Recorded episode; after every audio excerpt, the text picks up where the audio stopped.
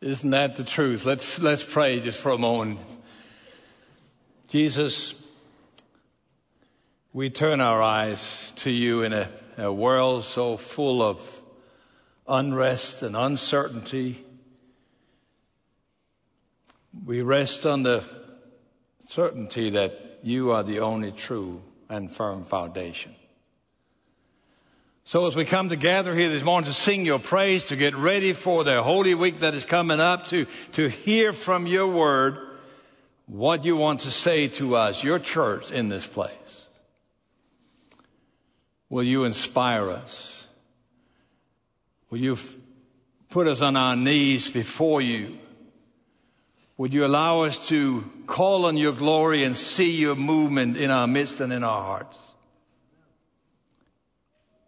Father, I ask for everyone here, those present in this building, those who are uh, looking in and watching and participating from wherever they are at whatever time in the week they're doing so. We ask for a movement of your spirit. We ask for the encouragement of your presence. And we ask for the strengthening to become the very messengers you have called us to become in this world that so desperately needs you. And we pray all this in the precious name of your Son, Jesus Christ. Amen. Amen. It's good to see you. Isn't it good to be in the Lord's house? And those of you who are wondering when is going to be my launch day for being back, I'm speaking to those of you who are watching online at the moment. Uh, what about next Sunday? What about next Sunday? And I want to say that to all of you also who are accustomed maybe to invite your friends and your neighbors and all that for a great Easter morning celebration. May I highlight to you that it is next Sunday, Palm Sunday, that Holy Week begins. Yes? And there's something about that we miss the real power of Easter morning if we don't allow ourselves to walk through that week. This is indeed a, an emotional roller coaster. We start on Palm Sunday with filled with anticipation and excitement about what's coming, and then comes the, the depths of depth, so to speak, right? As as we go through that week and devastation and what's going on and, and I can't figure out what, what is happening here. They, they killed our Lord and Savior and we go into the dark moment and then the explosion of light and the revelation of God's power the Sunday that follows. There's something about that. And I hope you'll be here for it. There will be several moments to do that. And I trust and hope you will live through that even in your families. Be faithful that week. It's the holiest of weeks uh, for, for us as Christians. Uh, not that every week is not holy, but there's something about walking through that emotional roller coaster and see this is what the disciples really went through. But today I want to talk to you about encouragement. If you have your Bibles, if you'll turn to Acts chapter 4, and as you're finding that place, let me just remind you, we are on, uh, in this series, if you will, that we call For Life. And we saw a little sermon bumper on, on that. And, and we're playing on that duality of that meaning, right? Where we talk about for life, it is, it, it lasts throughout our lives and has power to do so. But it's also for the sake of life. It has life giving power, what we are uh, talking about here. And, and, so we have walked through some of these things, right? We, we looked at, at the kind of uh, energy of, of Timothy and we saw what that, that did to, to churches around. We look at strong homes of Priscilla and Aquila. We looked at the faithfulness of Mark. We, we have looked at, at the insightfulness of, of Luke and we have seen all that. Today I want us to focus on someone called Barnabas. And, and let me just have you reflect just with me for a second before we begin this and just think like this. Might there be anything at all that is more motivating in life than encouragement? There are times I think, you know, motivation, what's a great synonym for that? Well, encouragement is, right? And, and, there's something, so I want us to kind of look at that. And I was going to read some text uh, with you all here that kind of points to this person, and you will know why we chose him in, in just a second, right? It's, we're in chapter 4 in the book of Acts. I begin to read in verse 32. Those of you who know the story, uh, you will pick up right with me. Those of you who are not quite familiar with the flow of the book of Acts, I'll encourage you to read it. It's not that big of a read. You know, sometimes you're thinking, ah, oh, it's such a long book. Well, you read one at a time. It's not that bad, right? Just saying. By the way, have I said this before? Uh, this is a great book. I highly recommend it, right? It's called the Holy Bible. There you go. So now the entire group of those who believed. And that's a lot, right? In, in chapter uh, 2, we see, you know, 3,000 people come to faith. In chapter 3, we see a number more. In chapter 4, we see a number more. And so here, the entire group of those who believed were of one heart and mind, and no one claimed that any of his possession was his own, but instead they held everything in common. With great power, the apostles were giving testimony to the resurrection of our Lord Jesus, and great grace was on all of them. For there was not a needy person among them because all of those who owned lands or houses sold them, brought the proceeds of what was sold and laid them at the apostles' feet. This was then uh, distributed to each person as any had need. Joseph, a Levite from Cyprus by birth, the one the apostle called Barnabas or Barnabas, which is translated what? Son of encouragement, sold a field he owned, brought the money, and laid it at the apostles' feet. Now we're going to move on and, and go to, to, uh, to chapter 9, and I'm going to pick up at 26, right? The story flows, but I'm picking up here with, with Barnabas again in verse 26 of chapter 9. When he arrived in Jerusalem, he tried to join the disciples. That's, that's Paul now. Paul being uh, out to persecute the disciples, right? Uh, but they were all afraid of him since they had not, they did not believe that he was a disciple. Now think of this. I'm going to get back to that in a little bit. Paul had persecuted the disciples, had come to Christ, and now he wants to join them. right? Barnabas, however, took him and brought him to the apostles and explained to them how Saul had seen the Lord on the road and that the Lord had talked to him and how in Damascus he had spoken boldly in the name of Jesus. I'm going to jump to chapter 11, um, verse 22. Now they're, they're now in Antioch and the church is scattered and they're there. And so news about them uh, reached the church that there's new believers up in Antioch. And they sent out Barnabas to travel as far as Antioch. When he arrived and saw the grace of God, he was glad and encouraged all of them to remain true to the Lord with devoted hearts. He was a good man, full of Holy Spirit and of faith. And a large number of people were added to the Lord. I'll jump to verse, chapter 13. Now in the church at Antioch, there were prophets and teachers, Barnabas, Simeon, who was called Niger, Lucius of Cyrene, Manaen, a close friend of Herod, the uh, tetrarch, and Saul. As they were worshiping, the Lord and fasting, the Holy Spirit said, Set apart for me Barnabas and Saul for the work to which I have called them. Then after they had fasted and prayed and laid hands on them, they sent them off. Now think about what's going on here, right? It doesn't take much observation. And of course, researchers can spend a long time, you know, affirming this, but we, we notice pretty quick that encouragement is a tremendous motivator. It's just how it works.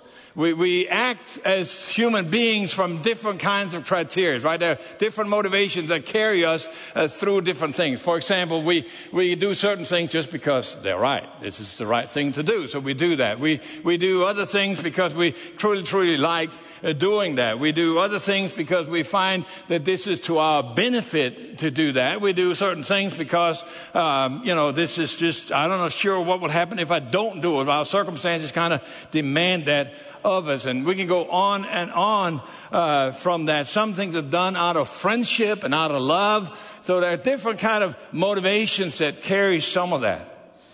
Then, of course, there's all the things that we don't really get done too much. Things that, for some reason or another, uh, we don't feel like doing or or we don't actually care about it too much, or, or we, we don't feel like we have the energy necessary for that. We don't feel like this is not my table, this is not what I need to be, be doing, or I'm just fed up with it. You all don't get that. Some people can get that, right? And so there are certain things we don't, or we simply have gotten to the point where we said, well, I'm okay with that being mediocre. You know, no, don't see the need for this to really be done with all the power that I have. So we accept some of that. So the question then becomes, how do we, or what do we do as people, as Christians, for that matter, also in the church, but even broadly as people to, to kind of motivate one another to do or to reach new heights, to, to get to this plane where we want to be, to face new challenges, to engage in, in, in what is coming our way. How do we see that? And the answer to much of that is what? Encouragement. And I want to walk through these texts with you if that's okay. And I want to make sure we don't understand that encouragement is not just one relentless kind of uh, line of constant positive feedback. That can become just as much a pillow as it can become a motivator. Don't, don't miss that. True encouragement is the kind of speech, the kind of action that is especially designed to bring new life new invigoration, if you will, new vitality and motivation to those that we are trying to motivate or to encourage. Yes? That's what true encouragement is all about. So when we come to the New Testament, it is somewhat straightforward uh, with the testimony about how we are to behave uh, among one another and among those who are uh, on the outside. You are to be an encouragement for the sake of life, a life-giving kind of person. This is the unequivocal kind of word from God. When you turn there, mature Christians are characterized by the fact that they encourage one another. If you take Paul, 13 letters from his hands, right? And, and they, you know, if you know a little bit about his letters, there will be so many things that he could get really upset or get, now, read them their right acts. Yes? And you never see that except when someone is going up directly in contrast to the gospel, proclaiming a gospel that is indeed not a gospel. Now, when that's the case, there's no holes barred, right? Then, then he get, but other than that, he is one who brings encouragement for the sake of life. It, it is as if he had heard the Lord's Prayer, right? When, when he recognized that he should forgive because he has been forgiven. There is something Christ did. In fact, all of Paul's theology, for those of you who have deeper interest in that, is built on that thing that he states the thing about what Christ has done. Christ broke down the wall that separates. Therefore, and here comes the command, don't have divisions among you. All of Paul's structure is like that, stating what Christ has done and then encouraging from that what we are therefore to live out. But we're not looking at Paul today. We're going to look at, at Barnabas. Barnabas' real name really was, was Joseph. because of what he did, things he did, he, they gave him a nickname, if you will, that matched his personality. They called him Barnabas or Barnabas. And you'll know why I say it that way in a little bit. That means son of encouragement. And notice what's going on here. It's, it's, almost impossible to exaggerate the importance that this person had in the early church. He was clearly a well-to-do person who had a big field and, and he was able to sell that and he brought those money to the church. To a church that was limited in its possibility, he brought a gift of encouragement. And so he becomes that example of a Christian that, that inspires whole churches with his gifting and with his devotion. Some of you can do that. Some of you can be huge huge uh, encouragers through your ability uh, to give. But this was just the beginning. If you look back at this text, right, this was just be the beginning of his eager participation in the life of the church. The next time we hear his name mentioned, it is in connection with Paul. Paul had been this avid, avid persecutor of the church. He set out to say, let's just get rid of them. Let's just kill them all and, and get rid of them. But now, he had come to faith. He said, I need to join it. He had been converted and convicted about the truth about Jesus Christ, and so he wants to join the church. Now, can you get that image in your mind? Here's this person who used to kill them all, and he comes and say, Can I join your church? By the way, I want to know your names and your addresses. Maybe not. So the church wasn't too excited about that. And what happens? Here comes Barnabas and say, let me tell you about Paul. And so with, with, a voice, so to speak, a word of, of encouragement, a word of, of, of just uh, explanation that brought Paul back into the thing. Barnabas was able to see what the church could not yet see. And so he became, through his encouraging words, a fabulous, fabulous instrument for the gospel. It was that word that he brought that changed the whole mission of the church. And I don't know if you ever thought of that, but at least from a human perspective, right? If, if Barnabas had not gone out and, and brought Paul in, and then from our perspective uh, as human beings, God can, of, of course, always do whatever he wants, right?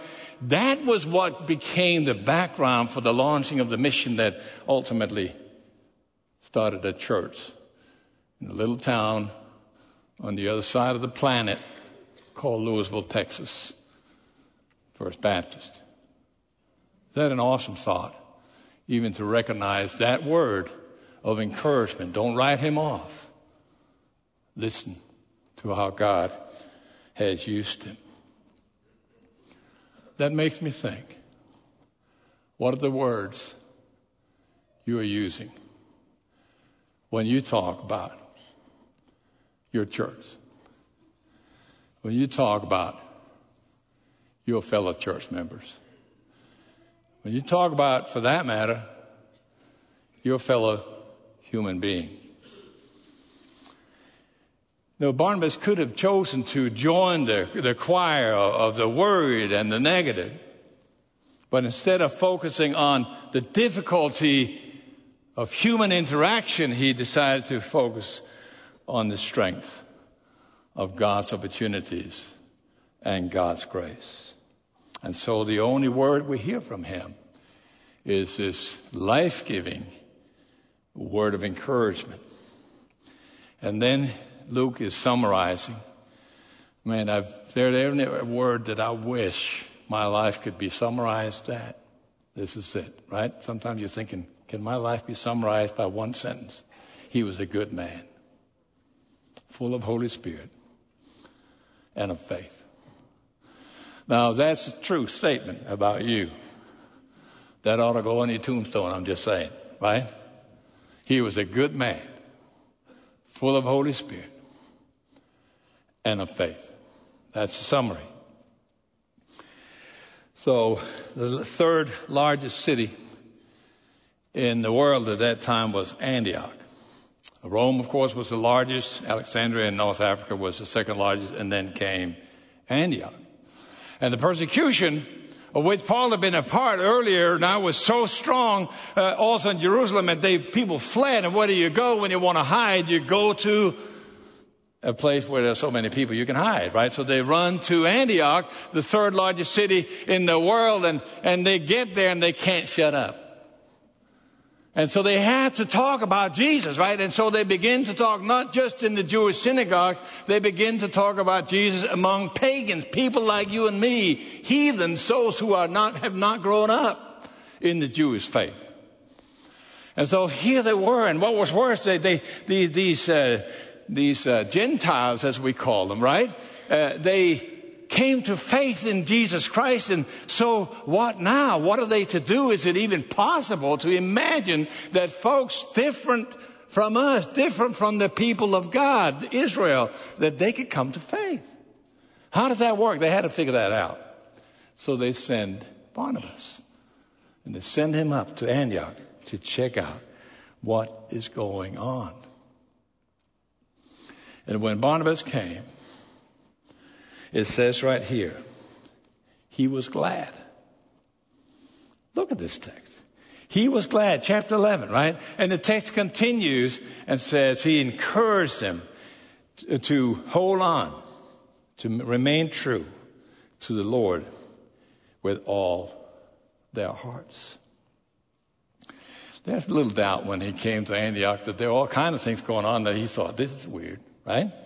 So here's this church. None of them had grown up uh, in the Jewish faith. None of them had heard stories about how God created. They didn't know about Abraham and, and the covenant with God. They didn't know about Moses and the Ten Commandments. They had no kind of background in those kinds of stories. They had just come to faith that Jesus was the Son of God. And therefore they had to surrender their lives to him and then they were learning from there. No doubt he saw all kind of weird things going on when they had their different kinds of pagan backgrounds.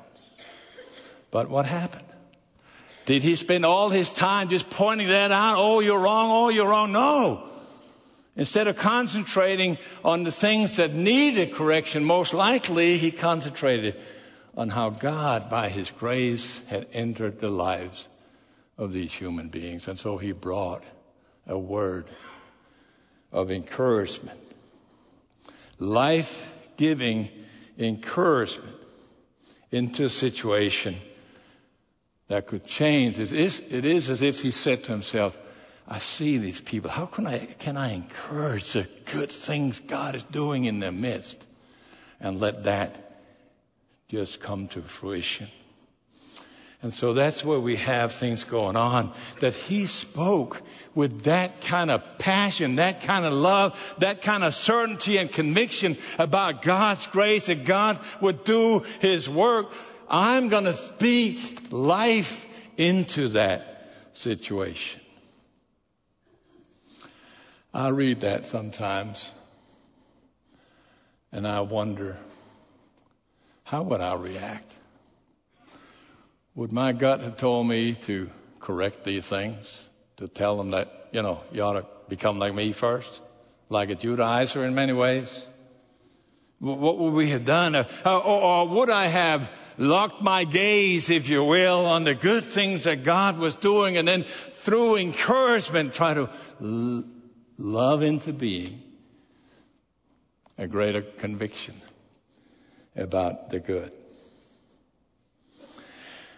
There's so much to be said here, friends, and, and, and I need to not go too, too long on some of that. But, but let me, let me just uh, ask you here to, to notice a thing that most people probably have overlooked, right? When you read about Barnabas, there can be very little uh, doubt in the early church, right? That it was Barnabas that was known and he came from Jerusalem. And, and so they sent out, as the text also says, they sent out Barnabas and Paul. Barnabas was the leader. Paul was the helper.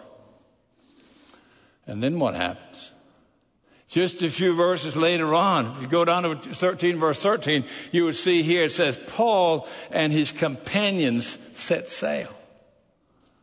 Suddenly it's about Paul. What happened to Barnabas? Well, all we know is that we don't see any kind of kind of him being offended. We don't see him saying, "Oh, well, if that's it, I'm out." We see him instead moving and saying, "This is what matters. I need to encourage people to walk with Christ, and if I can do that better from a position of support, I will, even if I used to be in the lead here." I hope you're hearing this.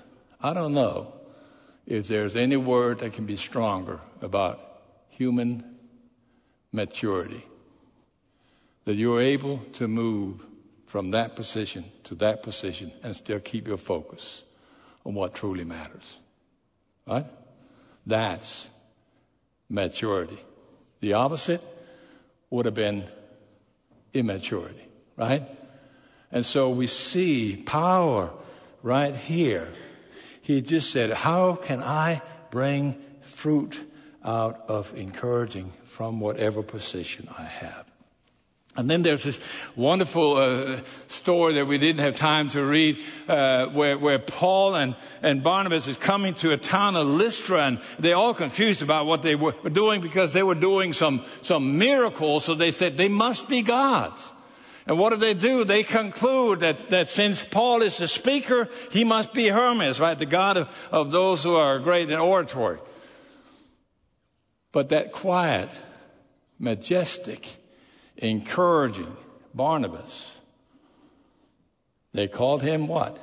Zeus, the father of all the Greek gods. Even those who were confused about who they really were saw a majestic maturity in this person who was called Son of Encouragement. Now, some of you are thinking, is that too glossy of a picture? I'm going to ask you, can you be inspired by someone like Barnabas? It's a real question, friend. You live here once, yes? Can you be inspired by someone like Barnabas? And he was not flawless. Certainly not. There are all kinds of things going on. This was a difficult time. So Paul refers to that in Galatians, for example, that, that even Barnabas can kind of miss the point at times. He's not flawless.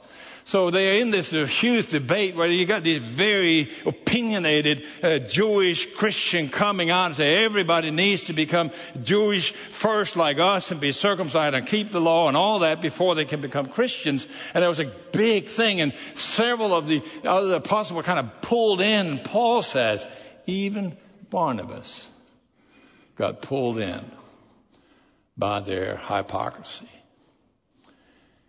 he was not flawless. He could kind of get pulled along with all these smaller little kind of disagreements and, and kind of waves that were going on in discussions. But his heart and his main kind of posture, if you will, is that he would meet people with love and encouragement because he wanted to see God's grace grow in these people's heart and lives. You see that difference? Let me, let me round this up. There's an old legend, you know, we don't know it's true, but it's an old legend that says that Joseph, also called Barnabas, really is the same as uh, Joseph, whose name was Barsabbas.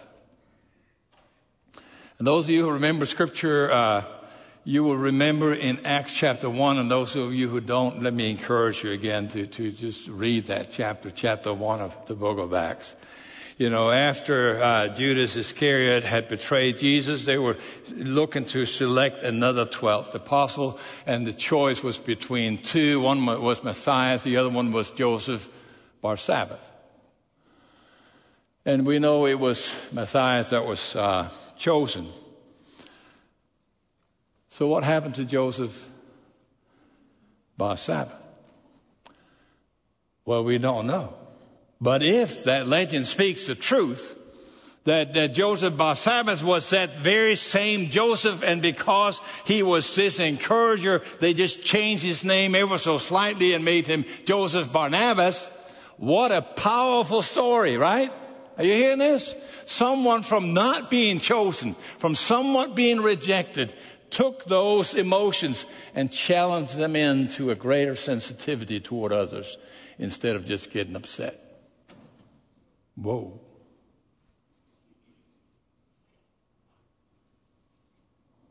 Are you hearing this? That's maturity right there. He channeled those emotions into greater sensitivity for others to strengthen his spiritual involvement, to strengthen his commitment to the church, and enable God's grace to grow among them. That's encouragement for the sake of life for the duration of life, it'll last, friends.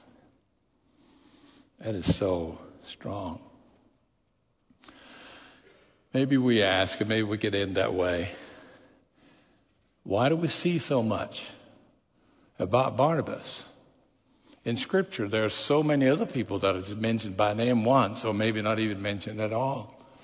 Isn't it because of the power of encouragement? Have you thought of that? I'm going to give you a minute to let your mind roll back of the people who have truly made a difference in your life. Go all the way back to childhood, school, elementary, high school, college, wherever, you know, workplaces, friends, whatever. Those who truly have meant something. Have they not been the ones who've encouraged you along the way?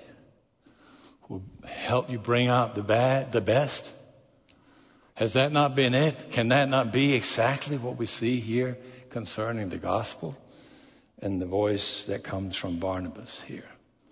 He was the one who saw the possibility of God's grace and the power of the gospel before he saw the difficulty of the fellowship.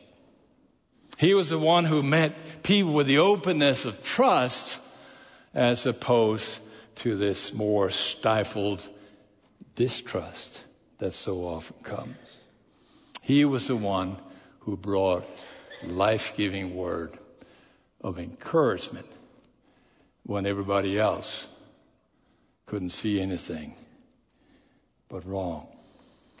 He is the one who took the pain that was his and channeled that into a new sensitivity toward others that allowed him to be a voice for life.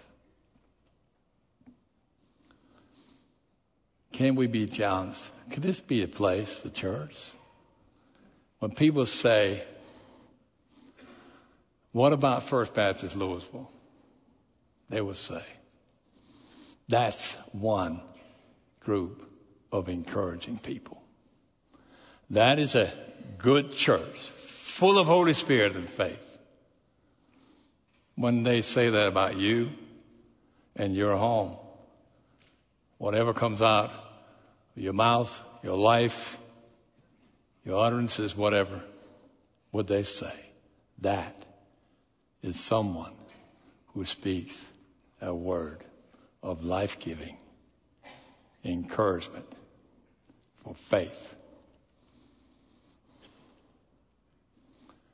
Let's not just overhear this, friends, and so we just go, well, we heard another sermon. As we stand to pray now and, and just to sing a, a song, could, could, you know, we don't do that much. We're Baptist church after all. We're not showing emotions, yes? Uh, not all Baptist church like that, but you know, we're First Louisville anyway, right? So let's just stand for a moment. Some of you would want to grab someone's hand and pray right, right where you are. Some of you may want to come and kneel and, and just say, hey, I need someone to pray with other than me, or I just want to be down here on my own. There's something God does in our hearts. We come and ask Him and right, kneel right here. I don't think there's anything special about coming in that kind of way in, in terms of salvation, but I do think, friends, it does something to our hearts when we're not afraid to say, I just need to talk to God about these things. If you're here, you want to join the church or other ways, you know, this is a good opportunity as well. But let's spend these moments praying to God. Some of the deans will come down here as well, and we'll just spend some time praying to the Lord.